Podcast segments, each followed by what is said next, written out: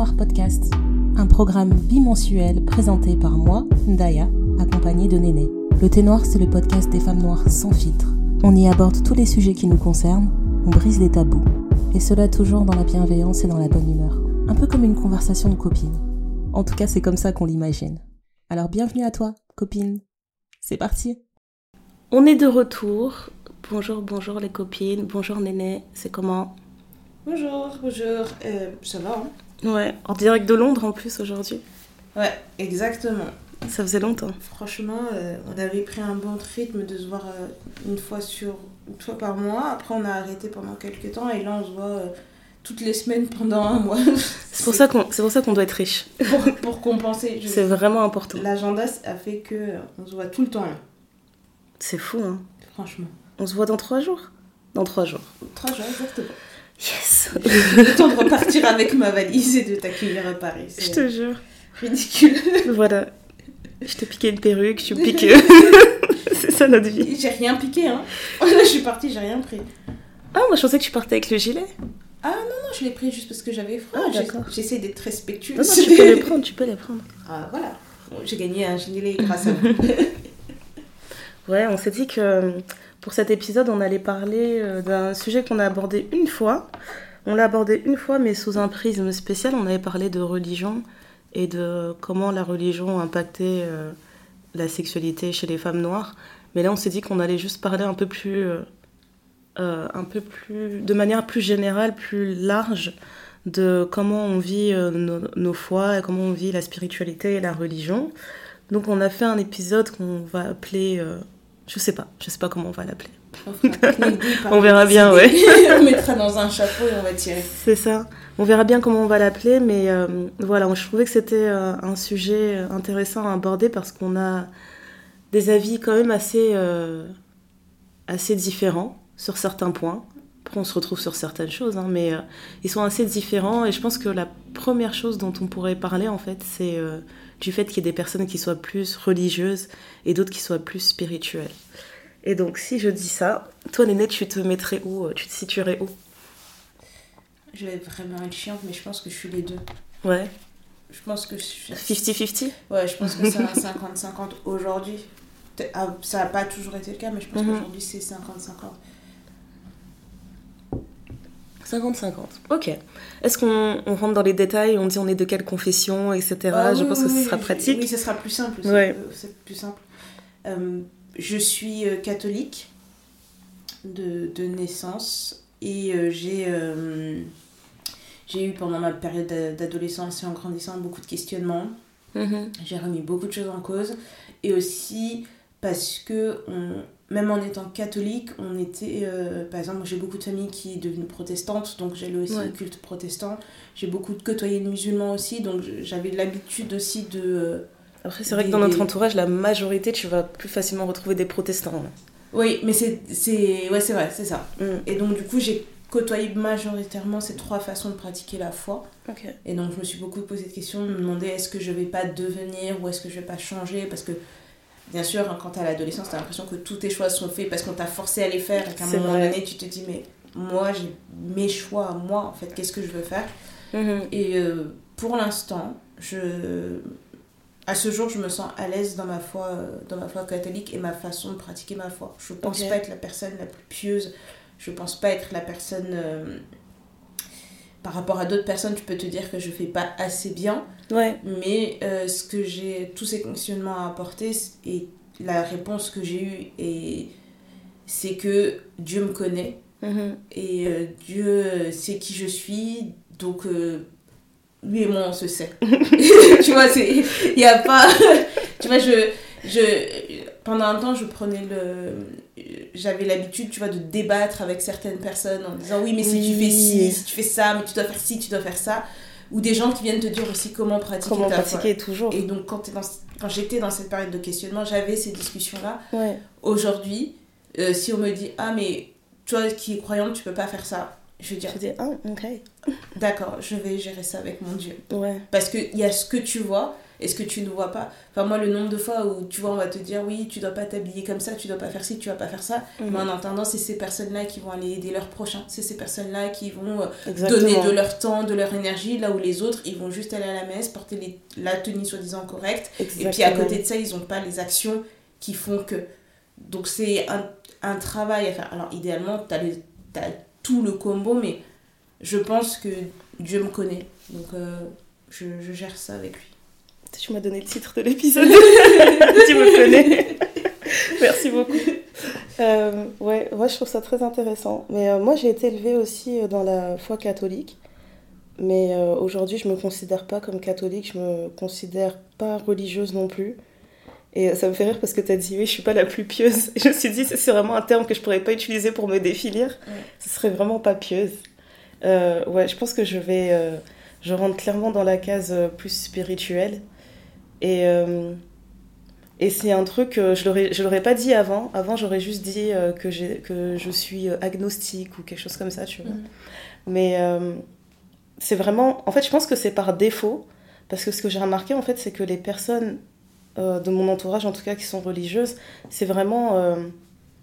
j'ai envie de dire, c'est un choix, mais c'est en même temps quelque chose qui t'a choisi.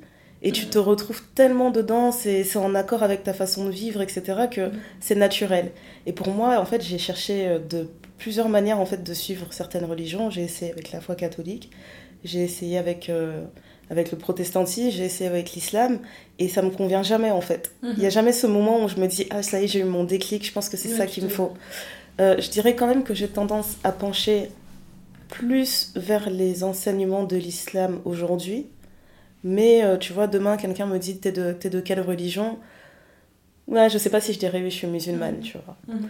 Et euh, je sais pas, il y a quelque chose que, que j'arrive pas à expliquer en fait avec le fait d'être spirituel. Et encore même dire ça, je trouve que ça me fait rentrer dans une case précise que euh, j'ai pas Ouais, envie ouais. qu'on mette dans, le, dans la case des woo girls, tu vois. Wow. Je fais pas des rites où je prends euh, des bâtons de sauge dans ma maison, etc. J'ai l'impression que quand tu dis à quelqu'un que t'es spirituel, il s'imagine ça.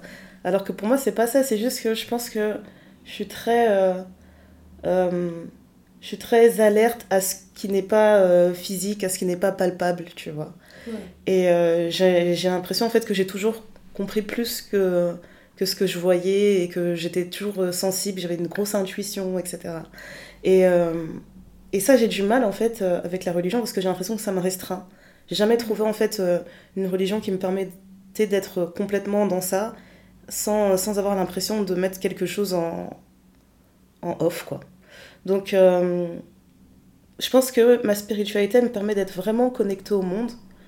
Tu vois, là, où pour d'autres personnes, en fait, c'est la religion qui te permet d'être, euh, qui te donne un, un, sen- un- sens de la communauté, d'être, euh, bah, de faire partie d'un groupe, de faire partie de, de quelque chose de plus grand, etc. Et au final, je me dis non, c'est la spiritualité qui rentre dans tout ça pour moi.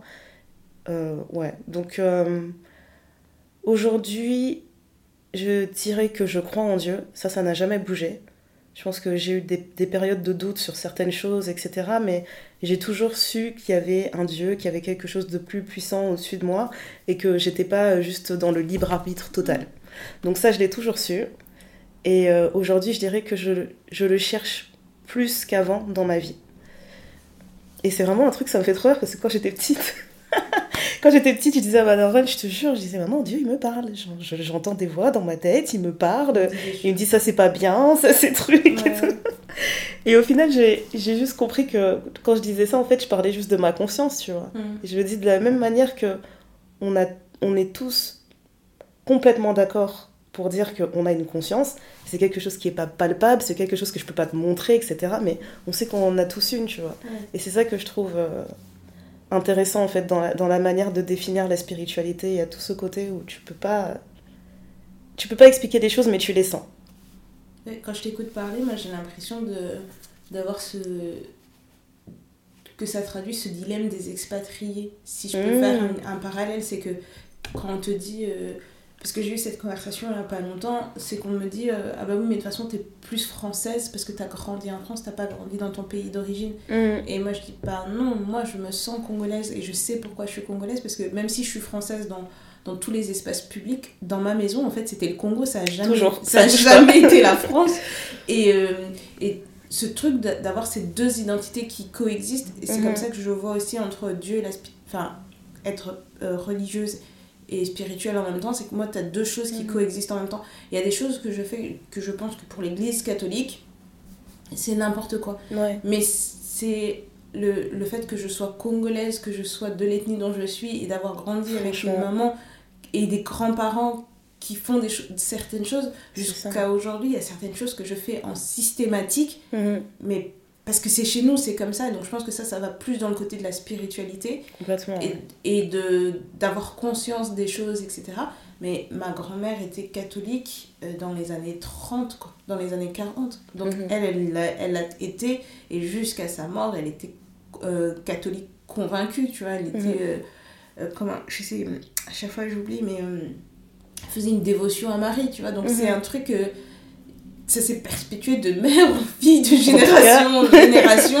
En tout cas. Mais à côté de ça, elle a des choses qu'elle t'explique. Ouais. Tu te dis, mais moi, en ayant étudié la Bible de, par la catéchèse, etc., Mhm. j'ai jamais vu ça. C'est fou. Euh, Donc, c'est pour ça que je dirais que je suis 50-50. Après, effectivement, j'ai plus été dans le catholicisme parce que bah, j'ai fait la catéchèse, parce que c'est du quotidien, etc. Mais Ouais. je, je dirais aujourd'hui que je, je suis les deux. Après, euh. On se repose la question dans un an, peut-être que je vais complètement changer, peut-être que je vais devenir une girl. euh, Peut-être, hein. Franchement, si tu deviens comme ça, comment je vais de rigoler? la sauge. et Je serais trop surprise, je te jure. Mais euh, non, bah, c'est bien que tu parles euh, justement du, de, la, de la culture. Je pense que ouais, ça, a, ça a un énorme impact sur comment tu vis ta religion. Euh, je pense euh, tout bêtement à quand tu vas euh, dans une église catholique, tu vas au culte en France, tu vas au culte au Congo, c'est pas pareil. Ah, Ça n'a rien à voir. Deux salles, deux ambiances. hein. C'est vraiment deux salles, deux ambiances. Genre, limite, les prêtres, ils vont aller dans, dans un autre pays, ils se disent, mais c'est trop cool chez vous. Non, non, mais le, le truc, c'est que Ouais. je me sais que j'avais de la famille qui venait quand on allait à la messe, ils trouvaient notre messe trop calme. Ils Mhm. disaient, mais c'est pas ça la messe. En fait, c'est quelque chose de joyeux, c'est un rassemblement. Et quand on a eu dans notre église un prêtre congolais, plus grand des hasards, on a eu un nouveau prêtre parce qu'il n'y avait pas assez de prêtres. Et donc on a eu un prêtre congolais, il y avait la chorale congolaise, et ben t'avais tous C'est les gens de toute la zone qui venaient dans cette messe-là. Parce Ouais, que, ils disaient, ah, d'un plus coup, j'ai plus envie de worship. c'est plus intéressant. animé, parce que du coup, Ouais. moi, ce que j'ai vu même en étant au Congo, c'est que les messes ou les cultes chez les protestants, en fait, c'est très animé, donc tu Mhm. sens pas la différence. Bon, t'as la façon de faire qui est C'est différente. vrai, tu sens pas une différence énorme. En Alors tout cas, en termes d'énergie, ouais. Alors Ouais. qu'ici, j'ai l'impression que quand tu vas chez les catholiques, c'est très sérieux, c'est très. On parle doucement, et nanana. C'est limite, on dirait que c'est une opposition pour dire non, on n'est pas les mêmes en fait. Euh, non, on fait pas comme ça. Calmez-vous. Non, on fait pas comme ça. c'est ouf. Donc, Mais euh, sinon, je réfléchis euh, à l'é- à l'éducation religieuse que j'ai eue. C'est vrai que moi, dans ma famille, on est. on a été élevé dans la foi catholique, mais c'était. Euh, tu sais, quand tu dis que t'es euh, d'une religion, mais que t'es pratiquant ou pas Mm. pratiquant, et ben je dirais que c'était vraiment ça, en fait, la différence chez nous, c'est que on était catholique, mais on n'était pas très pratiquant. Mm. Tu savais euh, clairement que c'était une maison catholique parce que euh, t'avais les la. Bible, t'avais euh, t'avais les testaments, etc. Ok. De temps en temps, on allait à la messe, mais c'était pas du tout régulier. Mm. Et euh, ça s'arrêtait là, tu vois. Mm. Ça s'arrêtait vraiment là. Et euh, je sais juste que euh, pour, pour mes parents, j'ai l'impression que c'était un truc un peu. euh, c'était un, choix un peu par opposition parce que euh, mon père, il, est- il avait beaucoup de mal en fait avec le protestantisme. Mm. Pour lui, c'était trop, c'était trop de folklore, c'était euh, pas assez encadré, et du coup, pour lui, il y avait trop de risques en fait de se retrouver dans des, dans des, dans des lieux de culte qui sont pas vraiment des vrais lieux de culte en fait. Mhm. Et donc pour lui, c'était hors de question qu'on aille dans des cultes protestants, même si quasiment toutes mes cousines le sont. Et quand j'allais chez elles, ben, on allait au culte euh, le, le dimanche, c'était toujours comme ça. Pour mon père, c'était euh, c'était catégorique, c'était on est euh, catholique, on n'est pas autre chose. Et en plus de ça, toutes mes sœurs ont été baptisées peu, après, peu de temps après leur naissance, quand elles étaient au pays. Et moi, je suis la seule qui n'a pas été baptisée de toute la maison. Je me suis dit Mm. vraiment, vilain petit canard, c'est très étrange. Et au final, je me suis... à part... euh, à part euh, Qu'est-ce que j'ai fait quand j'étais petite? J'ai lu le Nouveau Testament, mais je me rappelle que j'avais eu... euh, on m'avait offert un Nouveau Testament en version un peu. BD, là. Ouais. Ouais. Et euh, du coup, j'avais lu tout ça et je trouvais ça trop intéressant, etc. Mais pour moi, c'était vraiment genre, c'était une fable. C'était une fable et tout. Et puis quand Jésus il s'en va, j'étais là, mais pourquoi il s'en va? Enfin, ça, commençait, ça a commencé à devenir intéressant, je comprends pas. pourquoi il s'en va? Reviens C'était trop bien, tu vois. Je me dis, mais attendez, il a réussi à revenir, il est ressuscité des morts, pourquoi il s'en va? Alors reste Je comprends pas pourquoi tu nous laisses. Moi, c'était vraiment genre, tu vois pas que c'est ghetto ici? Reste avec nous. C'était vraiment un truc, genre, ça m'avait laissé euh, avec trop d'interrogations, que j'avais laissé en suspens. Et au final, euh, c'est euh, arrivé à, à l'âge adulte, on va dire, ouais, je pense que c'était autour de mes 18-19 ans. Je me suis dit, ouais, je vais commencer le catéchisme, etc. Je vais vraiment apprendre un peu plus sur, euh, sur la religion et voir si ça me convient vraiment et si je peux vraiment dire que je suis quelqu'un euh, qui, qui, se considère catholique. Donc j'allais euh, à des, à des études bibliques et tout, une ou deux fois par semaine, quelque chose comme ça. J'avais un truc pas loin de chez moi. Et et j'ai fait plusieurs mois comme ça.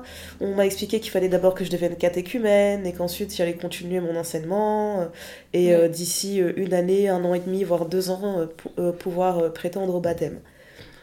Et je me rappelle qu'on avait fait des réunions avec, avec une personne qui venait de devenir catéchumène et quand elle a parlé, franchement, elle avait les larmes aux yeux. Elle disait, franchement, c'était un moment tellement émouvant dans ma vie.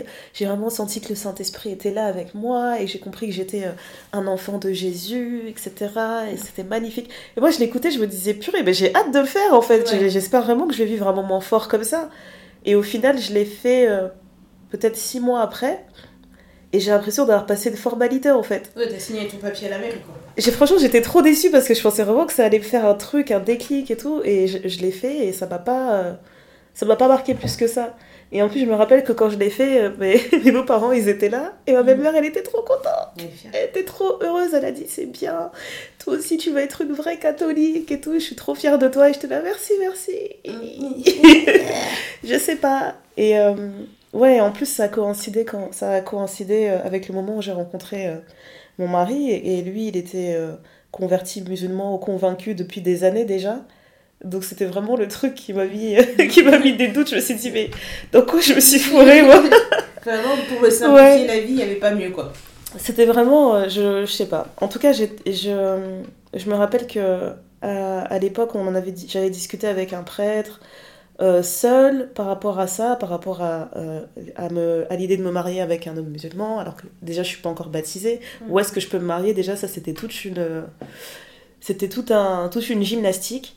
Et, euh, et au final, je me rappelle qu'il y avait un prêtre qui, qui, nous avait reçus et qui nous avait expliqué, vous savez, si vous voulez vraiment, si vous tenez à tout prix à vous marier à l'église, Enfin, j'ai compris que votre mari, ben, avant, il était catholique et il avait été baptisé. S'il peut récupérer une copie de son acte de baptême, on vous marie à l'église et puis c'est réglé. Et on s'est regardé, genre, je me suis dit, mais en fait, je suis pas en train de chercher à faire un micmac et à vous, à vous glisser une enveloppe. En fait, j'essaie de comprendre qu'est-ce qui est correct, tu vois, en, euh, en termes de, de, religion. Et bref, ça m'avait, euh, je sais pas, ça m'avait vraiment refroidi. Et je pense que c'est arrivé à ce moment-là, en fait, que je me suis dit, ouais, en fait, je, je pense que c'est pas c'est pas, pour moi mais c'était important quand même qu'il euh, que d'accorder une place euh, à, à, la foi et au spirituel en fait quand j'allais me marier. Donc on a quand même fait une cérémonie de bénédiction en se disant que ben à terme en fait il faudrait faire autre chose sachant que lui euh, il est il, est musulman. Peut-être qu'on fera un truc par rapport à sa foi parce que lui au moins est convaincu. Bref c'est resté en suspens à ce jour. Mais voilà moi c'est ça c'est plutôt ça l'éducation que, que, que j'ai eue par rapport à la religion. Et euh, aujourd'hui, c'est intéressant parce que euh, ma mère est devenue protestante. Il y a peut-être euh, pas loin de 10 ans, elle est devenue mhm. protestante. Et, euh, et elle, est, elle est convaincue qu'on doit tous le devenir maintenant. Et je me dis, mais attendez. C'est parce qu'elle vous aime. Tu vois, toute notre vie, on a été une chose. Et maintenant, elle s'est convertie. Elle se dit, en fait, il faut tous qu'on passe à ça. Euh, si j'étais dans le faux, en fait, j'ai compris. C'est ça qu'on doit être, etc. Donc c'est spécial, en fait. J'essaie de J'essaie vraiment de faire un effort et de rester ouverte parce qu'elle va me dire par exemple il faut que tu lises tel psaume. Elle va m'envoyer tout le temps des vidéos de personnes qui prêchent, qui mm. analysent tel ou tel passage biblique, etc. Et elle me dit c'est important, ça va vous protéger, etc. il faut que vous, euh, faut que vous appreniez ces choses-là. Donc quand, euh, quand euh, mon état mental s'y prête, mm-hmm. je me dis ok vas-y par hasard je vais lancer une vidéo qu'elle m'a envoyée, etc. Et, euh, et ça va être édifiant et parfois ça va, être, ça va juste rien faire du tout en fait. Et c'est ça que je trouve particulier en fait quand tu essaies de pousser quelqu'un à te rejoindre dans ce que tu fais parce que on n'est jamais au même endroit en fait, on, Mm. euh, au même endroit. On n'est jamais au Mm. même point en fait en termes d'évolution et de parcours. Et même si, euh, même si tu es dans la foi comme elle, elle est dans la foi, Mhm. vous allez assister au même culte, c'est pas les mêmes choses qui vont vous toucher parce que ça reste très personnel. C'est ça. Euh, moi, il y a des moments dans ma vie, enfin, je, je sais que Dieu m'a parlé par des personnes que j'aurais jamais misé Voilà. dessus. Et tu es là en train d'avoir une conversation et ça fait écho à quelque chose. T'as un déclic Oui. tout bête dans ta tête, tu te dis ah Ouais, c'était juste ça. Ma prière d'il y a deux semaines, la réponse Ouais. c'est celle-là. Et la personne te parle tout à fait normalement. Je parle Mhm. pas d'un truc où t'as as le temps qui s'arrête. voilà, le exactement. machin et tout. Non, mais t'es là, comme toi et En tout cas dans ta tête le temps s'arrête mais Mais tout se passe très bien. Voilà. En, en fait, euh, comment expliquer?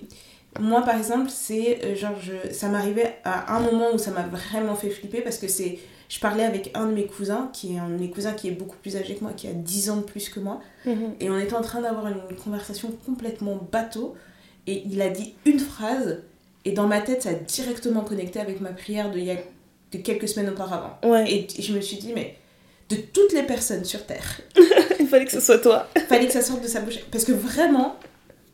La sagesse ça vient de n'importe où hein. Mais Ouais. en fait, ce qui était ouf, c'est que je me dis, c'est. Et en plus, c'était même pas. On parlait pas du sujet en particulier, on parlait Ouais. de complètement autre chose. Mais ça s'appliquait au sujet. Et j'étais là, j'ai dit, donc oui, vraiment, là, euh, il faut. Mes chakras étaient vraiment ouverts. Incroyable. Parce Franchement, que ça aurait pas pu. euh, En temps normal, tu vois, c'est pas possible. c'est fou. Mais après, tu vois, nous, par exemple, euh, je disais que ma mère, on est catholique de, de mère en fille, de génération en génération, puis au moins Mm. trois générations. Euh, elle, elle a grandi en étant catholique, elle était convaincue en étant catholique. Euh, je passais mon bac, on a fait une neuvaine à Mhm. Marie, parce qu'elle a dit, il faut... Enfin, tous les enfants qui ont passé le bac, on a tous Il faut être armé, il faut être préparé. Ouais. Dès qu'il y a un moment difficile où on ne sait pas, on fait des Mhm. neuvaines. Si euh, on allait à la messe à Noël, on faisait les messes de Pâques, on faisait les messes euh, random dans l'année où elle te dit Ouais. demain on va à la messe, des trucs comme ça. Et puis si on va pas à la messe le dimanche matin, on se réveille, on regarde la messe en famille. Ouais, d'accord. Il y avait toujours une bataille entre la messe et un C'est vrai. Un- Parce que mon père a été au séminaire quand il était plus jeune. Ouais. Et, euh, et je sais plus exactement pour quelle raison, mais il a décidé qu'il voulait pas devenir prêtre. Donc lui aussi a grandi. Et finalement, j'avais l'impression que quand ma mère lui disait d'aller à la messe, tu te dis, bon, un ancien séminariste, tu te dis que ça va lui plaire. Oui, Il est oui. toujours en train de traîner les pieds, genre, va encore nous emmener à la messe. Et, et donc, je Il suis dit c'est bon, moi je l'ai mangé la Bible, stop. et tu vois, t'avais la réaction inverse, mais à côté de ça, enfin, il, il, rigolait pas, quoi. C'était la messe de Noël, il, il Ouais. faisait la messe de Noël sérieusement quand il pouvait le faire, etc. Donc, c'est un, c'est un truc euh, qu'on a, qu'on on- a pris le pas en étant petit. De mes frères et moi, je suis la seule qui, qui soit restée convaincue dans la foi catholique. Il y en a qui ont choisi de rien faire, il y en a qui ont décidé de changer. Euh, Ah ouais, sur les cinq? sur les cinq, ouais. Je suis la seule restée convaincue dans la foi catholique. Ouais. Même là-bas, là? Ouais. Ah, ok. Ouais, je suis la, seule catholique convaincue euh, qui, euh, qui, euh, qui pratique aussi. Ok. Donc, pour ma mère, elle a l'impression d'avoir raté sa vie parce qu'évidemment, c'est elle qui nous a élevés et que du coup, bah, elle se dit, mais qu'est-ce que j'ai raté? Parce que c'est à propos d'elle, bien évidemment. Bien sûr, bien sûr. Et, et, et voilà, mais tu vois, c'est des trucs où maintenant, en grandissant, j'ai appris, par exemple, le, je, je veux pas dire on nous vend beaucoup comme si Noël c'était le, le, meilleur, le temps le plus fort et tout, etc. Ouais. Et oui, il y a des temps forts, mais personnellement, moi, je trouve que Pâques me parle plus. Mhm. La symbolique qui est avec me parle plus, me touche plus. Non, Donc, je comprends. J'ai Ouais. décidé que dans ma dictature de ma famille, Noël c'est bien. En plus, il y a plein de gens qui s'appellent Pâques, Pâques, Pâques dans sa famille. Donc, la logique, la logique voudrait que, oui. Ouais. Donc euh, il y, a, y, a, y a- y a ce côté-là, il y a aussi se dire que euh, les temps qui te sont forts ne sont pas forcément les temps forts des autres. Euh, ta façon de pratiquer n'est pas forcément celle des autres. D'accepter aussi que les gens pratiquent différemment que, de- que toi. D'accepter aussi que tu peux pas imposer aux gens. Je pense que c'est ça le plus difficile. C'est vraiment difficile à comprendre. La chose pour laquelle, en ayant côtoyé beaucoup de protestants plus jeunes, ce que j'avais, là où j'avais beaucoup de mal, c'est que j'avais, quand j'allais avec mes cousines dans leur, dans leur, euh, dans leur église, que je participais au culte, ce truc de qui est nouveau ici, montrez-nous les nouveaux, euh, qui va parler, ou des gens Ouais. qui te parlent. euh, en, en essayant de te convaincre de te changer comme si toi t'étais une âme perdue et que eux avaient le, le bâton de Ils ont la clé, quoi. Ouais. Et moi, je suis là, je dis, mais je suis convaincue de ce que je fais. Après, il y a des étapes, mais Mhm. euh, je, je pense que je suis dans le bon. Et, et ça, ça m'avait.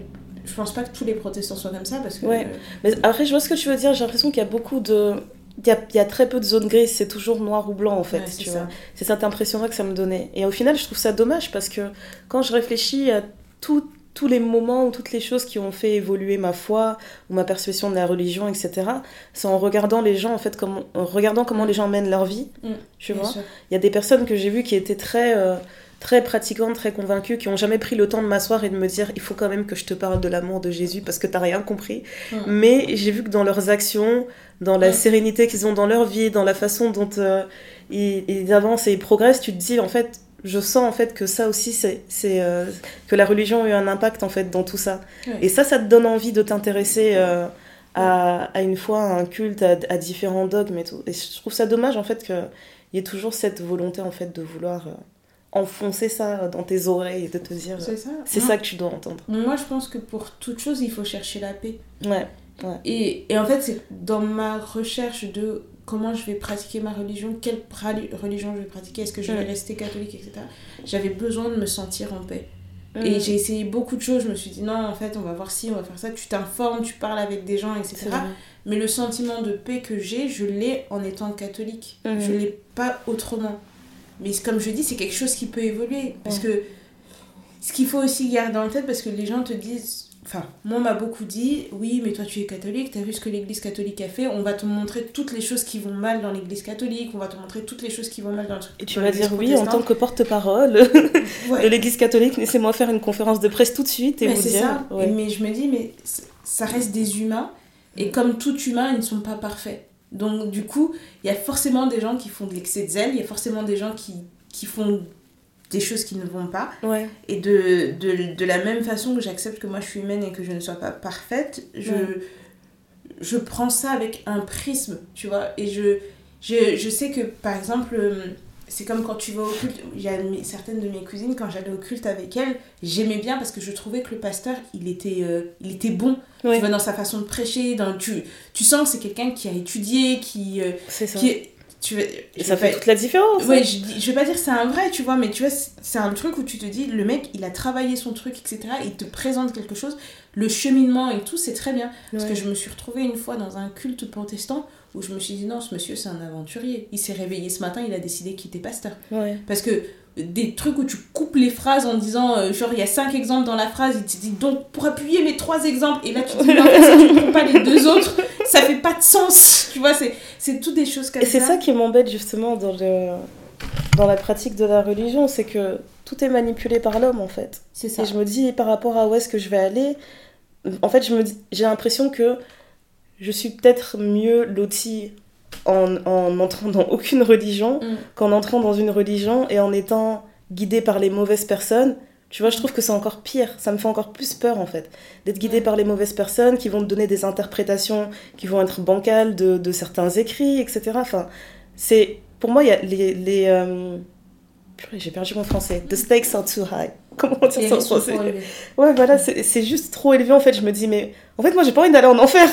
Je sais mais- pas si vous avez compris ça, j'ai vraiment pas envie d'aller en enfer donc je vais faire très attention à ce que je suis.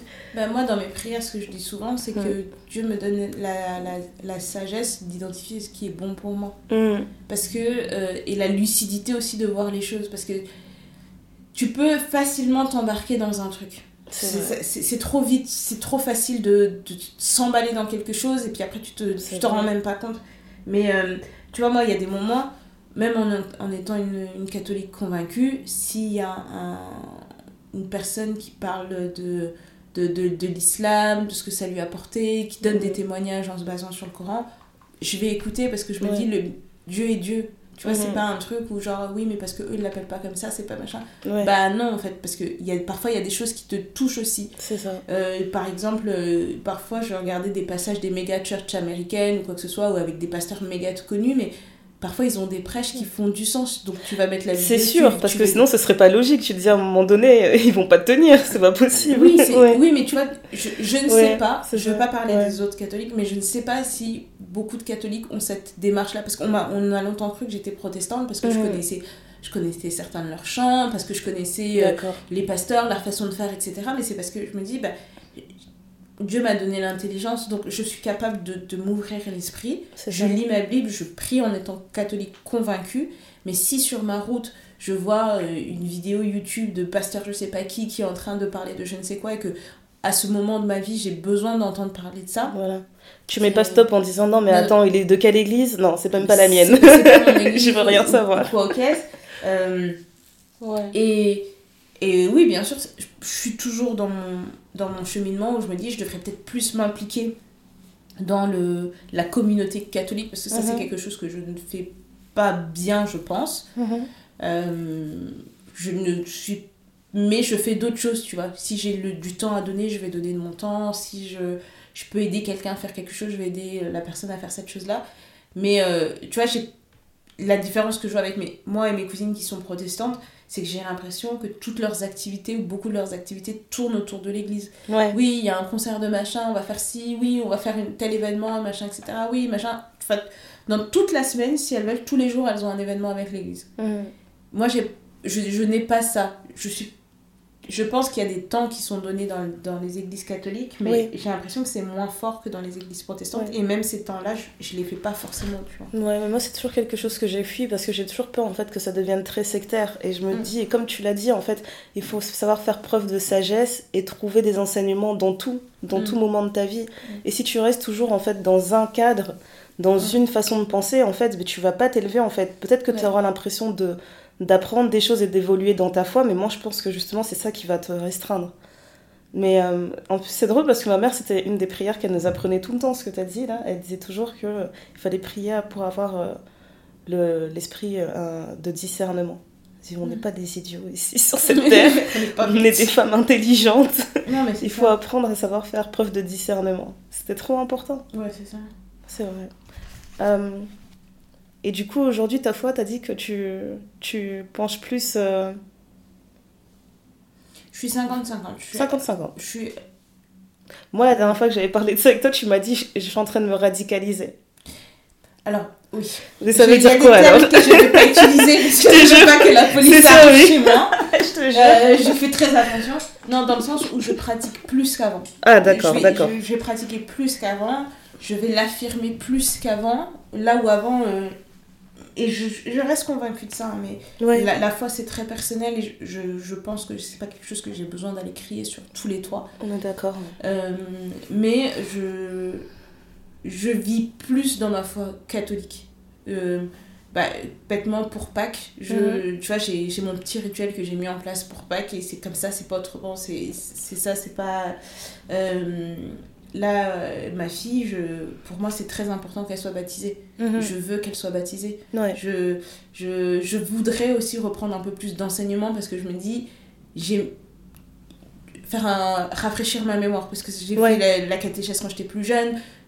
J'ai l'impression aujourd'hui de faire les choses par automatisme, mais je veux reprendre un chemin où tu te dis, mais voilà, euh, pourquoi j'en suis arrivée là et pourquoi j'ai fait ce choix-là. D'accord. Euh, je, en fait, j'ai l'impression que je me transforme en ma mère, quoi. Je- Tu vois comment tu m'énerves Parce que moi, quand je te le dis, tu m'engueules, tu dis Qu'est-ce que t'as dit Qu'est-ce que t'as dit Vas-y, répète Non, mais pour toutes choses, hein, même pour le ménage Ouais. du dimanche matin, oh, pour tous tes trucs, tu mettais beaucoup fou, hein. Mais euh, la façon dont on, Ouais. dont on prie à la maison, tu vois, j'ai euh, j'ai mon chapelet, j'ai ma Bible, j'ai mon truc de psaume à côté de mon lit, j'ai mon truc pour faire mes neuvaines. Ouais. En fait, T'es équipée. T'es complètement je équipée, suis toi. très très équipée. Il y a personne qui va, me, qui va me dire non, tu peux pas faire ça parce que j'ai ce qu'il faut à la tête de mon lit. Vraiment comme dans les motels, genre, de, Les le- motels américains, là Tu tournes Ouais. la table de chevet, bon alors tu veux quoi? Au bénite Je te jure. Donc, euh, incroyable. et, et je pense aussi à, à faire euh, le, peu- mon chemin de croix vers Lourdes. de- Ouais. de- je pense que c'est quelque chose que j'ai besoin de faire. Et euh, dernièrement, je sens le besoin d'aller à l'église. Tu vois, je, je, j'en parlais justement avec une pote, j'ai dit en fait là, euh, je sais pas, j'ai besoin d'aller à l'église, j'ai besoin de Mhm. voir clair. Et alors, tu vois, l'église, enfin, Dieu est là où partout où on veut, en fait. Ouais, là. ouais. Mais Mais là, dans ton cœur, c'est ça que ça te dit. c'est ça, j'ai besoin d'aller à l'église, j'ai besoin de faire mon truc. Je me dis, non, non, euh, même pour Pâques, tu vois, le... je m'étais réveillée en me disant, non, je vais aller à la messe de Pâques. Ouais. Donc, euh, je Logique. la- Je suis allée à la messe de Pâques, j'étais toute seule, tu bien. vois, pas... Et tu vois, c'est pas que je cherche à aller avec des gens ou quoi que ce Ouais. soit, mais j'y vais parce que j'ai besoin de ce moment de communion, etc. Donc, je pense que c'est aussi, une- ça fait partie d'une phase. Mais le plus important, ce que je veux vraiment faire, c'est rafraîchir mes connaissances parce que Mhm. Comme tu disais tout à l'heure, moi je lis ma Bible, je fais mes prières, je fais tout euh, ce que je suis censée faire, on va dire, Mhm. mais j'ai ma compréhension des choses. Et quand je vois ma Bible, je vois il y a des passages qui ont été surlignés. Aujourd'hui, je, enfin, Je sais même plus pourquoi. ouais. je sais pourquoi, mais tu te dis, ben, le fait de. Je comprends mieux les gens qui, qui étudient la Bible, mais qui Ouais. prennent des notes, etc. Parce que ce qui est vrai à un temps T n'est pas un vrai à un temps T plus vrai. 3. Et il y a beaucoup de choses, moi je vois dans ma Bible, je me dis, ah, vraiment, je passer un moment très difficile parce que ça. Parce que j'ai surligné ça très très fort. C'était vraiment. Bon. Ça, ça, je sens que c'était un appel à l'aide. La voix a souffert. Et après, tu vois les autres couleurs, tu te dis, ah là, vraiment, j'allais bien. Tu, tu sens les moments où tu es plus Oui. euh, reconnaissante, les moments où tu as plus besoin, t'appelles à l'aide ou des choses. Tu vois, c'est Ouais. c'est évolutif. Donc, s'il y a quelque chose que je changerais, peut-être c'est plus ça, tu vois, de vraiment plus prendre le temps de prendre des notes. D'accord. Et, euh, et puis, il y a des choses que je lis que j'ai surlignées il y a 5 ans, qui le sont encore vraies aujourd'hui et qui m'accompagnent tout le long. Ouais, c'est intéressant. Ouais. Je pense que ce qui a changé maintenant, c'est que aujourd'hui, je m'intéresse beaucoup plus à la, à la culture Congo et à la spiritualité Congo, avec un K. Et euh, je sais pas comment YouTube m'a envoyé là-bas, mais j'ai trouvé beaucoup de, de vidéos en fait de personnes qui se sont vraiment penchées sur le sujet. J'ai commencé à acheter euh, des bouquins qui parlent aussi de la spiritualité Congo. Et en fait, je trouve qu'il y a quelque chose qui, qui résonne beaucoup en moi par rapport à ça. Euh, je vais pas rentrer dans les détails parce que franchement, la première fois que j'ai regardé une, une vidéo d'un gars qui parlait de la cosmologie Congo, je me suis assise genre... Tu sais le même où tu vois des équations partout là sur la tête d'une meuf, j'étais là, Là. qu'est-ce qu'il raconte J'ai dû me poser- ouais, voilà. regardé 20 vidéos. J'ai dû me poser, prendre des notes, je me suis dit en fait, je vais laisser les informations euh, entrer dans mon corps, je vais les Mhm. digérer et je me reposerai dessus plus tard. Mais euh, je trouve c'était vraiment, en fait, c'était fascinant. Je trouvais ça vraiment fascinant. Mais euh, je pense qu'aujourd'hui, ce qui, ce qui compte le plus pour moi, c'est. En fait, je suis convaincue, je sais pas comment l'expliquer, je suis convaincue que ma conscience, cette voix dans ma tête, elle sait exactement ce qui est bon pour moi, tu vois.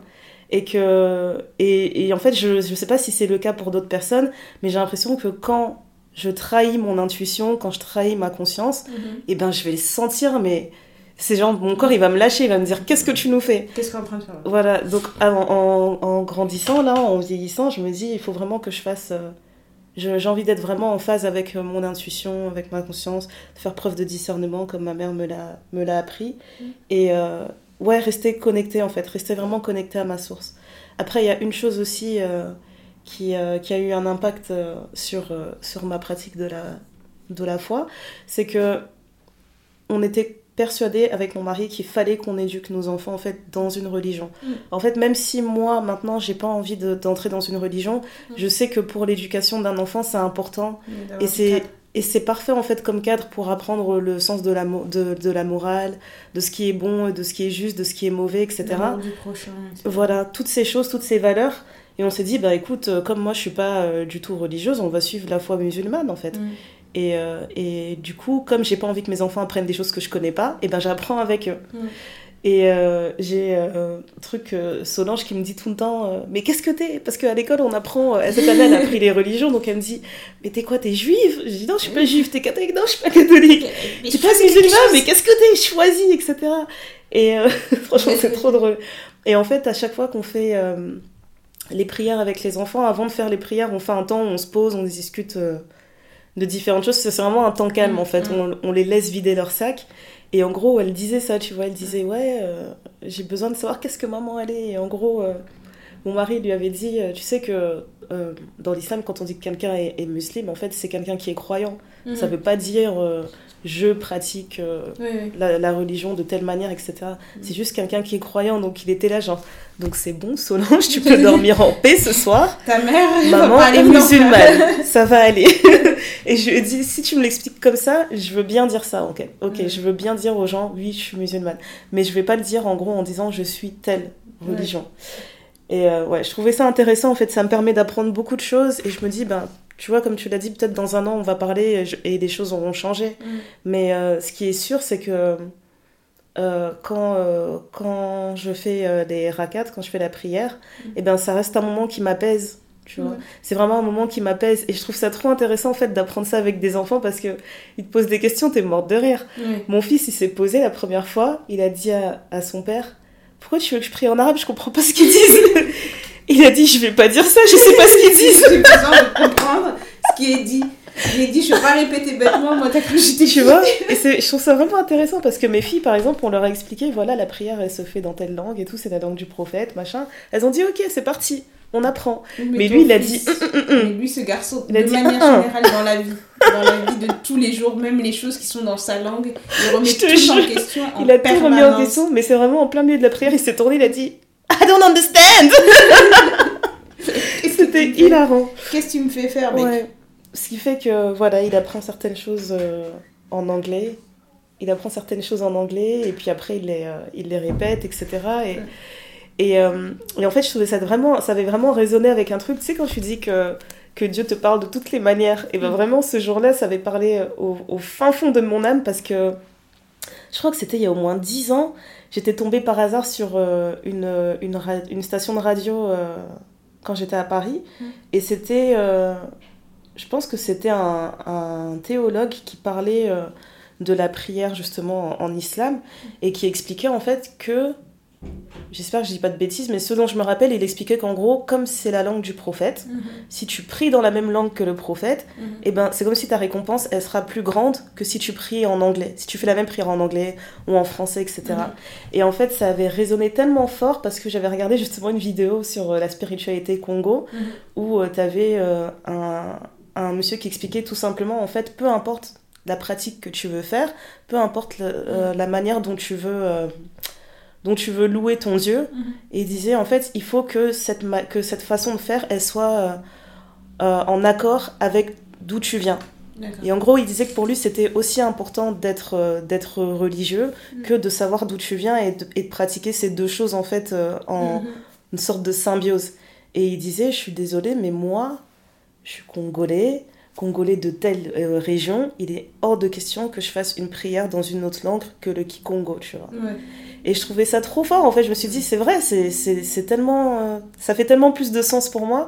Donc je me dis, en fait, bref, je sais pas comment ma foi elle va évoluer, mais quand je veux commencer... Ouais, voilà. Je me suis dit, quand ça va commencer à, à- à faire des remixes comme ça, ici, on va m'arrêter, on va me dire que je suis en train de faire de la sorcellerie, parce que j'aurais pris une prière de telle religion et je l'aurais traduite dans une autre. Ah, ça.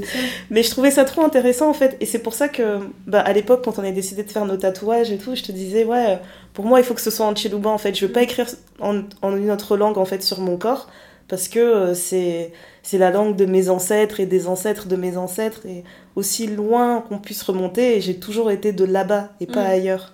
Donc je trouve que ça c'est je vois quand je quand je dis ça, je trouve que ça résonne en moi, ça me ça me touche plus que euh, d'autres prières en fait. Mm. Donc ça c'est important pour moi. Euh, voilà, mes enfants par contre, eux dans leur tête, ils sont parfaitement convaincus qu'ils Ils sont musulmans.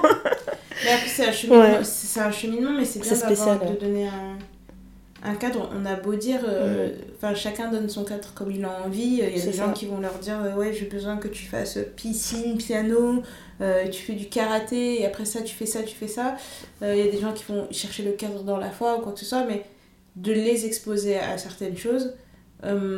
moi, je pense que ce qui est bien, c'est que j'ai été exposée à certaines choses, mais qu'on Ouais. on m'a pas caché le reste. Et c'est un risque que tu prends aussi en tant que parent en te disant bah, moi je, je- il faut comprendre là où toi tu trouves ta paix mais il faut aussi comprendre que ton enfant est différent c'est ton enfant mais c'est pas toi C'est ça. donc euh, mais s'il y a quelque chose que j'aimerais faire c'est laisser s'exposer à autre chose Euh, on est dans une famille où il y a deux confessions différentes. Donc forcément, les enfants vont être amenés à voir les deux, même pas deux, voire trois. Ils vont am- être amenés à faire tout ça. La seule chose que je peux leur que je peux transmettre, moi, c'est de dire on célèbre tout, on respecte tout. Et C'est ça. ce qui reste, reste. Et si tu veux choisir d'être d'un côté, tu seras de ce côté-là. Mais comme tu as dit, c'est important. Moi, si demain ma fille, elle me dit oh, j'ai envie d'être musulmane, je vais pas juste la laisser être musulmane, je vais suivre en fait. C'est ça. vais- je vais me renseigner, je vais comprendre ce que ça implique. Exactement. Mais c'est vrai, c'est ce que je trouve intéressant pour cette génération, c'est qu'en effet, ils sont beaucoup plus, euh, beaucoup plus, euh, j'allais dire connectés, ouais, connectés. Euh, Aujourd'hui, tu vois, tu, tu vas expliquer à un enfant qu'il y a d'autres fois. Il n'y a Mhm. pas que ceux que tu lui enseignes qui, qui prévaut sur tout, tu vois. Alors que j'ai l'impression que pour notre génération, c'était vraiment Ah non, non, nous on est ça, mais parle pas d'autre chose. Non, moi, je pense juste Faut que pas trop dévier. Je pense que c'est c'est nous qui sommes comme ça. Parce que Ouais. je connais des personnes qui sont. euh, qui vont dire Ah, ah, Je sais pas de quoi tu me parles. je- Quoi? Ouais. Non, ça n'existe pas. Ça n'existe pas. Ouais, je pense ok, que pense c'est un, un truc, c'est ça dépend de l'ouverture d'esprit. Je dirais pas de l'ouverture d'esprit, ça dépend de chacun. Ouais. Parce qu'il y a des gens qui vont te dire. Parce qu'on en a autour de nous des gens qui se sont rencontrés dans l'église protestante, qui se sont mariés dans l'église Ouais, protestante, vrai. qui élèvent leurs enfants dans l'église protestante. Et ça, pour eux, ça n'a pas de. Le plus grand mix que tu puisses faire, c'est un mariage interéglise. Inter-église, voilà. Pas. Et ça ne changera pas. Voilà, tu vois. Voilà. Je pense qu'il y a des, des choses où c'est un peu. C'est pas difficile, mais Ouais, c'est rassurant d'être dans ce que tu connais. C'est vrai. tout le monde n'a pas envie d'apprendre le reste. Et, et pourtant, j'ai l'impression que c'est ça qui te fait grandir dans ta foi, c'est l'inconfort. C'est vraiment. euh, c'est De manière générale, Ouais. dans la vie, l'incon- l'inconfort te fait grandir, mais il y a des gens qui n'ont pas envie d'être inconfortables. Ouais. En tout cas, ce qui est sûr, c'est que si, euh, si euh, conversion je fais, j'ai pas envie de la faire par convenance en fait. J'ai pas envie que ce soit un truc genre. Je l'ai fait euh, par fatalité parce que Ouais. c'était plus pratique, euh, Tu tout le monde de est ici, voilà. J'ai vraiment envie d'être convaincue, surtout à mon grand âge. Enfin, je me dis, ce serait vraiment bête en fait de. De suivre à quelque des chose, euh. cigarettes à 40 ans alors que toute ta vie t'as 10 ans, tu vois. C'est pareil. Tu non, mais franchement, tu vois, faut vraiment avoir Mais je un me vrai- sens piquée là! Non, mais, non, mais c'est Je comme. me sens piquée de fou! Non, mais tu vois, c'est ce que je veux dire, c'est toute ta vie t'as fait 100, et un jour comme ça, tu, tu fais. Bah ouais, un jour tu t'es dit, bah je suis une adulte, Mais je peux convaincu- essayer. Non, mais t'es convaincu. que t'es de ce- convaincue que tu pouvais essayer maintenant. Voilà, tu vois, avant, euh, enfin, je sais pas. C'est pour Ouais. plein de choses. hein. Moi, je vois, je vois plein de gens. Il y a des moments. J'avais un collègue, il m'a dit qu'il avait commencé à fumer à 45 ans. Je me suis dit, mais t'as fait 45 ans de ta vie sans cigarette? Moi je pense qu'il y a des informations, faut les garder pour soi. Dis juste je suis fumeur. Parce que tout le monde va, te mo- va se moquer de toi, juste Non, garde ça pour toi. J'ai vraiment essayé de comprendre, tu vois. Donc, euh, Franchement. tu vois, c'est comme. euh, on en a déjà parlé dans plein d'épisodes où t'as- j'avais des petites cousines qui me disaient, ouais, je veux me marier parce que j'en ai marre de quand je vais à des endroits avec mon gars, je dis, c'est mon petit copain, j'ai envie de dire, c'est mon mari. Ouais, non mais. C'est pas une raison en fait. Ça fait peur. c'est pas une raison. Explique-moi d'autres Ouais. choses. Et je pense que c'est pareil pour la religion. Si tu pratiques et que tu es convaincu ou que tu passes d'une religion à une autre ou de, de rien à quelque chose, faut que tu sois convaincu dans ta personne. Parce que il y a que ça qui va te permettre d'être euh, d'avoir la longévité dans le truc et de et, et de, de rester convaincu et même dans les moments de doute tu vas te rappeler du moment où tu t'es dit Mhm. je me suis sentie apaisée là-dedans, donc même si là c'est difficile et que je n'ai pas la réponse comme j'aimerais avoir la réponse ou que ça prend plus de temps, Mhm. je reste convaincue que c'est ça qu'il me faut parce que je me souviens de ce moment où je me suis sentie euh, en paix, quoi. True. Est-ce que tu arriveras à penser à un, à un moment fort, je sais même pas si on peut dire ça, à un moment fort dans ta vie par, qui, qui a impacté ta foi ou quelque chose comme ça Euh, oui. Eh oui. J- eh oui. Euh, moment fort de ma vie qui a impacté ma foi. euh, Alors, j'ai un moment fort tout de suite qui me vient, qui a impacté ma spiritualité. Euh, après le décès de mon grand-père maternel, il Mhm. s'est passé un truc, je vais pas rentrer dans les détails, mais si je Mhm. n'étais pas connectée, si j'avais pas fait, je pense, ce voyage au Congo avec, euh, avec euh, mes parents où on était repartis jusqu'au village, Mhm. je suis pas sûre que j'aurais vécu ce moment-là. Ok. Et donc je me dis, et c'est aussi parce que j'ai, comme je disais, on a grand, enfin j'ai grandi avec les deux. Je- on est catholique, mais il y a des choses qu'on fait chez nous, c'est purement de, de mon ethnie. Donc je pense que c'est un, c'est un, mon grand-père est décédé et il y a eu ce moment où c'est, en plus c'était la nuit et tout, c'est dramatique. c'était Tu me fais peur là non mais c'était dramatique et tout. Euh, en fait, grosso modo, j'étais malade, je crois qu'on me donnait des médicaments et ça ne marchait pas, ou je sais pas quoi. Il n'y a rien qui marchait. Maman a fait un truc de, de chez eux, hein. De chez eux, les Africains. Euh, les Africains d'Afrique. Et, euh, et si tu veux, j'ai senti une, une connexion à- avec mon grand frère qui a dit un truc Mhm. et je suis allée voir ma mère en plein milieu de la nuit. J'ai dit, ah, il y a cette, J'ai entendu ça, il y a que phrase-là ouais. et elle a fait et tout est parti. C'est très étrange. Très, très Bah, quand tu étrange. l'expliques comme ça, oui. c'est très étrange. Mais sur le moment, je me suis dit, en fait, ça, c'est la partie de moi qui est, Mhm. qui est connectée à ses racines. Et pour ce qui est de, de la foi, euh, de... en fait, c'est ce que j'ai- je pense qu'on en a déjà parlé. Je t'avais même envoyé une vidéo d'un skater pour expliquer comment je vivais ma foi catholique. Oui. C'est oui, ça m'avait trop fait rire. Je me suis dit, elle m'a envoyé un skater. Mais pour vous expliquer, en fait, c'est un skater qui, euh, qui est aveugle qui- ou malvoyant et qui a euh, en fait une canne et il y a trois marches. Et en fait, il essaye de faire une figure en passant au-dessus de ces trois marches. Donc, on le voit en fait avec sa canne euh, essayer de sauter et faire la figure parce que c'est pas parce qu'il est malvoyant qu'il peut pas s'amuser en fait. Mhm, Donc, tu vois, la première fois, il passe, il tombe. La deuxième fois, il- il arrive presque à passer la figure. mhm. Et ça, il- tu vois, mais tu sens avec le bâton, etc., comment il gère le truc. Et je pense que c'est au bout de la troisième ou la quatrième fois où il arrive à passer, faire sa figure et arriver. Et t'as tout le monde autour qui est en train de dire. Il a tu l'as fait, mon frère. tout. C'était fou. Et en fait, je pense que dans ma vie quotidienne, c'est comme ça que j'avance avec la foi. Je Mhm. me dis, en fait, je ne sais pas. Où je vais. Je sais que Dieu a un plan pour moi. Et la, ma seule chose, c'est de dire le plan que Dieu a pour moi va se réaliser parce que ma mère est très superstitieuse. Mhm. Genre, j'ai eu un nouveau boulot et tout, et je lui dis, ah, j'ai ce nouveau boulot, je vais avoir tant et tout. Elle me dit, ouais, mais parle pas de ton salaire, machin, etc. J'ai dit, mais. je lui dis, en fait. Mauvais œil, mauvais œil. Franchement, Ouais. et je me dis, mais en fait, ce qui est à moi est à moi, et de toute façon, ce que Dieu a prévu pour moi, il n'y a personne qui va me l'enlever. S'il y a un truc qui, que je devais avoir que je n'ai pas, c'est parce Mhm. que c'est parce que Dieu avait prévu pour pour moi. tout. Ouais. Et donc, du coup, j'avance en me disant, Dieu est avec moi à chaque pas, il m'accompagne, il me permet de grandir, il me, il me met en difficulté quand j'ai besoin d'être en difficulté, parce qu'il me dit, non, t'as- ça va te débloquer autre chose, parce que là où je veux t'emmener, tu as besoin d'avoir ça. Ouais. En ce moment, il teste ma patience. je sais pas pourquoi. J'ai toujours été impatiente, mais j'ai jamais été aussi patiente de ma vie Wow. qu'en ce moment. Ouais. Je ne sais pas pourquoi, mais je je reste convaincue qu'il y a quelque chose en fait, et qu'il n'y a pas de choses par hasard.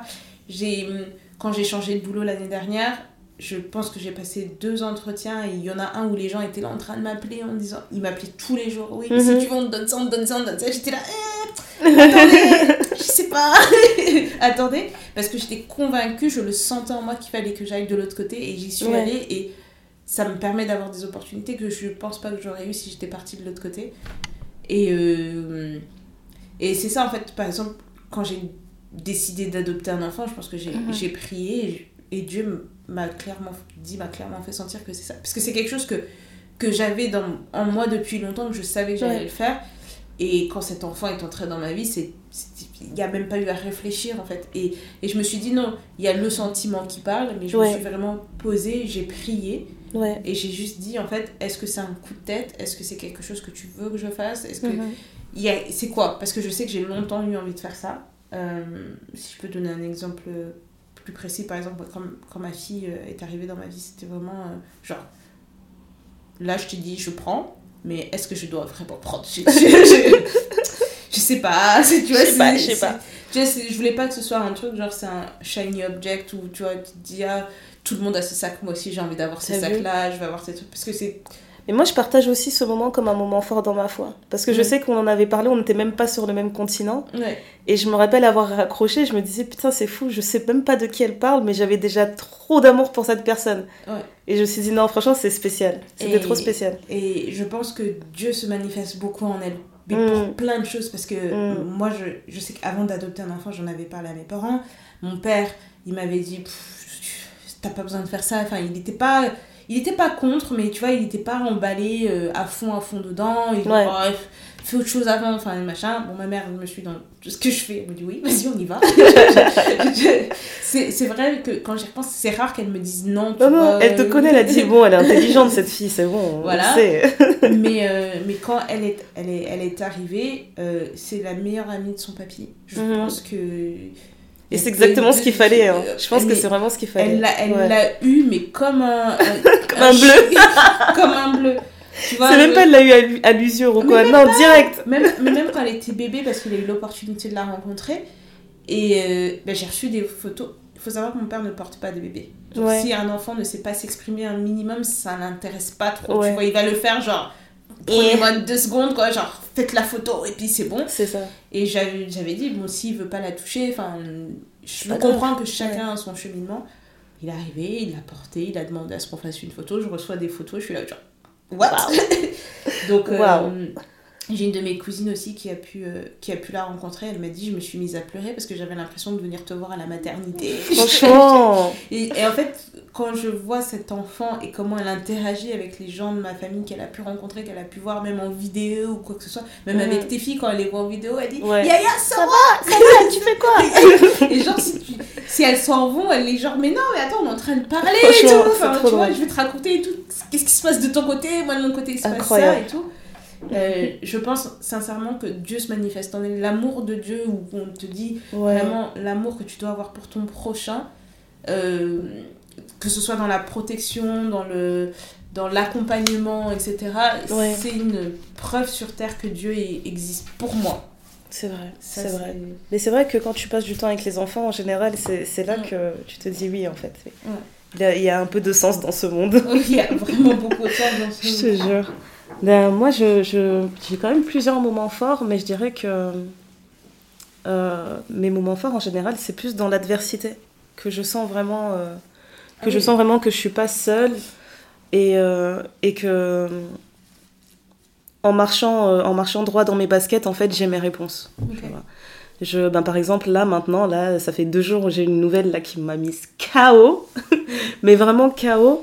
Et euh, je, je, me suis juste dit, en fait, il faut, que je me, il faut que je me calme parce que je sais que dans ma tête, je suis en train de réfléchir à un milliard de choses, à comment je vais faire pour surmonter cette épreuve, etc.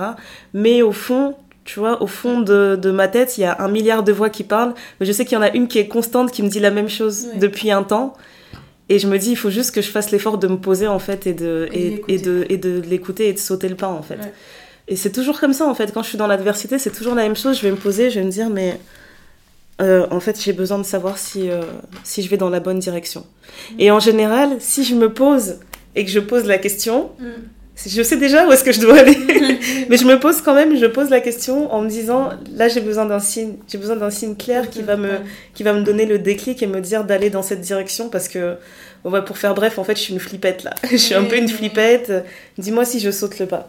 C'est vraiment ça. Mm.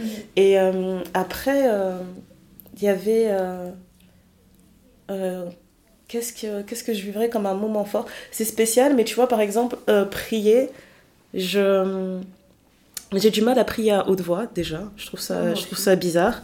Euh, j'aime bien écrire mes prières. Je trouve que c'est plus pour moi c'est plus intime de les écrire dans un cahier que personne touche. Mm. c'est à moi euh, après, comme je l'ai dit, la prière euh, en islam aussi, elle m'apaise parce que ce que je trouve intéressant avec la prière en islam, c'est que on te dit que t'es pas censé parler fort en fait. Si tu la connais par cœur, c'est pas la peine de chanter fort. on te dit, tu dois susurrer en fait. Et je trouve ça normal en fait. Je me dis, c'est une prière, c'est enfin c'est personnel, tu vois. Donc tu vas pas commencer à, à, la crier haut et fort. Donc ça, je trouve ça intéressant. Mais il y a aussi autre chose que moi je considère comme une prière que d'autres le considéraient pas comme comme telle. Mais par exemple, quand je chante, pour moi, je suis je suis trop connectée en fait. Mm. Je suis vraiment dans mon truc, il faut pas m'interrompre si je suis en train de chanter, c'est vraiment euh, c'est le moment où moi je suis en train de je suis en train de louer et de prier et c'est et c'est ça. Euh, après si je parle d'un moment fort en particulier, je sais que le jour où j'ai mon ma ma première fille, j'étais tellement en fait j'étais euh, je pense que quand, quand j'étais enceinte d'elle, j'avais la sensation, je sais même pas si c'est le cas au final, mais j'avais l'impression que j'avais pas accompli beaucoup de choses par rapport à mon âge, ce qui est ouf parce que j'avais que 24 ans. je sais pas ce qui n'allait pas dans ma tête. La pression sociale? je m'étais mise une pression, genre dans ma tête, c'était vraiment un truc, je me suis dit, mais je sais pas où je vais, j'ai pas l'impression de savoir où je vais clairement et tout, j'ai pas l'impression d'avoir accompli beaucoup de choses. Et je m'étais juste mis en tête en fait que euh, je voulais avoir. Euh, j'avais, j'avais mon projet de naissance dans ma tête et je me suis dit, j'ai envie de mener ce projet de naissance comme je l'ai imaginé dans ma tête mhm. jusqu'au bout. Et dans ce projet de naissance, il y avait un truc qui était important pour moi, c'était que ça se fasse le plus naturellement possible. S'assurer qu'il n'y ait pas besoin de prendre tel ou tel médicament, mhm. d'avoir à avoir une péridurale, ce genre de choses. Je voulais vraiment vivre le truc euh, à 100%. Et euh, je l'avais dit euh, à mon mari avant de commencer à accoucher et tout. Je lui ai dit oui, euh, peu importe ce qui arrive, peu importe ce que je te dis ce jour-là, il est hors de question que vous appelez un anesthésiste qui me dise ok, c'est parti. Euh, ce qui fait que ça a été l'accouchement le plus long de ma, de ma life.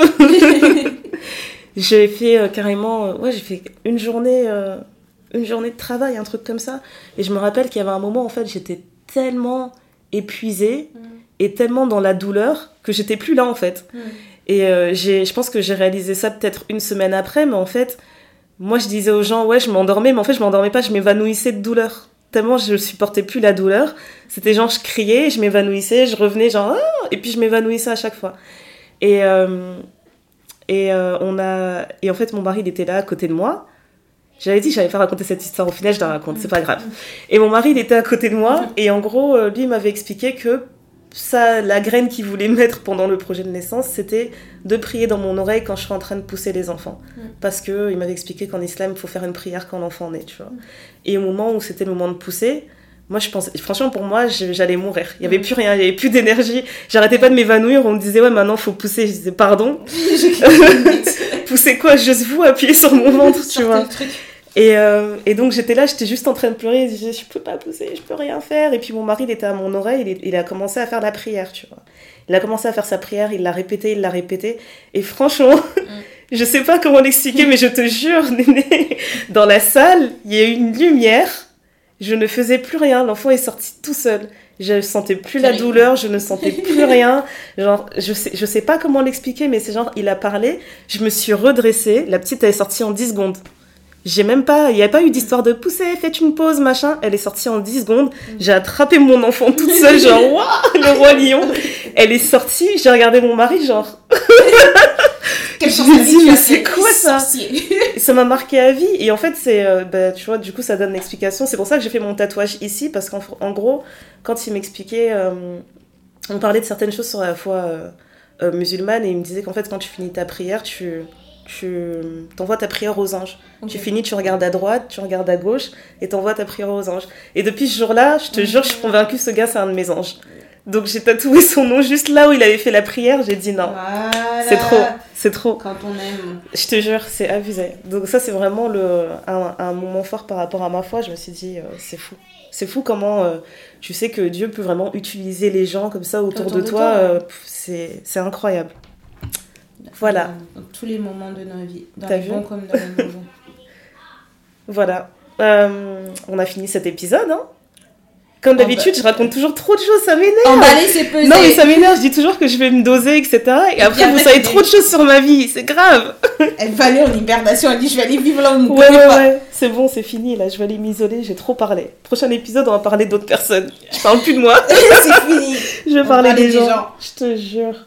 Euh, voilà, en tout cas, j'espère que vous prenez soin de vous.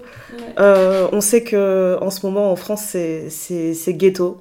On en a bien conscience. Je pense qu'il n'y a pas de besoin. euh, moment, c'est- ça a toujours Ouais, ça l'a toujours été. toujours Et c'est juste, ça escalade en fait. À chaque fois, on se dit, est-ce que ça peut être pire? Et ça devient pire. Euh, donc, euh, pitié, soyez safe. Vraiment, prenez soin de vous, soyez prudents. On n'a pas envie de, on n'a pas envie de perdre d'autres personnes. Et voilà. hein.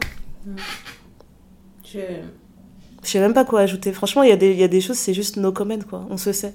On se Non, comprend. le monde est en train de brûler. Je pense que la Terre, elle est trop vieille. Elle est en train de. Elle est en Tout ce train qu'on de a vécu craquer ces trois Ouais. dernières années, je trouve ça pas normal. Je me demande C'est si- vrai. Tu vois, je me demande si nos parents, dans leur génération, ou nos grands-parents, il y avait autant de. Oui, il y avait les guerres mondiales. et. Les guerres mondiales, je pense que ça donnait cette impression où les gens ils se disaient ouais, c'est fini là. Oui, mais tu vois, Apocalypse. mais j'ai l'impression Ouais. que c'est concentré sur un endroit. Mm. Là, quand je regarde les infos, et raison pour laquelle j'ai arrêté de regarder les infos, oui, parce pareil. que dans tous les coins de la Terre, il n'y a pas un endroit où il n'y a pas un problème. Mm. Mais genre, c'est pas des petits problèmes de. euh, genre, euh, ouais, on a tracé une ligne. Non, c'est des, des problèmes. Énorme. C'est énorme. quoi. Ouais. Et j'ai l'impression que c'est tout en même temps. Alors qu'avant, quand il y avait la guerre, c'était sur le vieux continent, sur l'Europe. Tu dis, la guerre, elle est Mhm. concentrée là-bas. Toi, tu, tu vis au Brésil, la guerre, elle te concerne Je te pas. jure. Au Congo, oui, il y avait la guerre. Ouais, ouais, ce que vous voulez. Mais ça ne nous concernait pas. Mm. Tu vois, ça nous a concerné quand il y a eu tous les trucs de, de la colonisation et tout. Mais avant, Mhm. là. Avant, là, je sais pas. Je... Mais je suis en train de lire un, un- un livre sur l'histoire du Congo justement en ce moment Mhm. parce que parce que je me suis dit j'ai besoin de savoir et ça commence en 1882.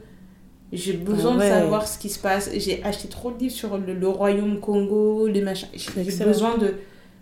Autre de ce qu'on me raconte dans ma famille, je veux des, des faits, euh, tu vois, des vrais faits. Bah quoi. oui, parce qu'on est tellement de traditions orales que quand tu trouves des choses qui sont écrites et tout, même T'as l'impression d'avoir trouvé un trésor incroyable. oui, ouais. c'est ça, ça. Et en plus, c'est pas fait par nous parce que ouais. c'est pas de notre tradition. Bah, malheureusement, dis- ouais, pareil pour moi, les bouquins que j'ai trouvés, ils ont été écrits par des Belges, quoi. Bah ouais, pareil. Mais je me dis, en tout cas, celui que je suis en train de lire en ce moment, j'ai j'ai lu le début et ça me dérange pas que ce soit écrit par un, un belge parce qu'il a vraiment cette approche de moi, je viens juste écrire ce que vous n'écrivez pas. C'est pas un truc Ouais, où il vient, ça. il juge et une machin. Non, parce Et après, de toute manière, viennent- tu peux toujours confronter euh, ce que t'as lu, donc... euh, Ouais, mais il y a des gens qui viennent avec cette approche-là. Donc Ouais. là, je me suis dit, euh, j'écoute plus la radio, je regarde plus la télé, je, parce que je.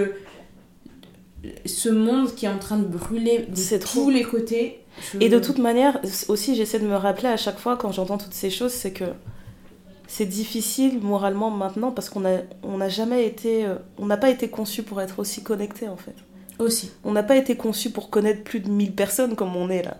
Mm. C'est trop déjà de savoir ce qui se passe dans la vie de chaque personne à chaque fois. euh, et encore, pas seulement savoir ce qui se passe dans la vie de chaque personne, mais connaître leurs pensées. Oui. Franchement, des fois, je suis sur Twitter, je me dis, mais qu'est-ce que j'en ai à faire de ce que t'as, de ce que t'as envie de manger ce midi?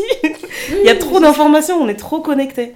Donc j'essaie de me rappeler ça en fait, et du coup, quand je déconnecte, je culpabilise pas du tout parce que je me dis, de Donc toute ça, manière, mon cerveau, mon corps, il est pas en capacité d'ingérer tout ça. Ah, moi, je sais très bien déconnecter. Ouais. Je suis très peu. Je, je peux aller sur les réseaux, faire ce que j'ai à faire et ressortir. Tu vois, je- c'est pas un gouffre qui va me prendre et que je vais rester dedans. En plus, on en parlait hier, on disait quoi On disait, il y a toujours un moment où t'es sur ton téléphone et t'as vu l'information de trop et tu te dis, ça c'était assez d'internet pour aujourd'hui, merci hier, à tous, Hier, bye. franchement, j'allais casser mon téléphone. Ouais, c'est ça quoi. Donc, je, ouais. je suis back dans ma grotte. Écoutez, tout cas, c'était le thé noir. le thé noir. Et on se dit à très bientôt pour un prochain épisode. Vous savez déjà tout, enfin, on va pas le répéter. Franchement. Allez, bye Allez, bye bye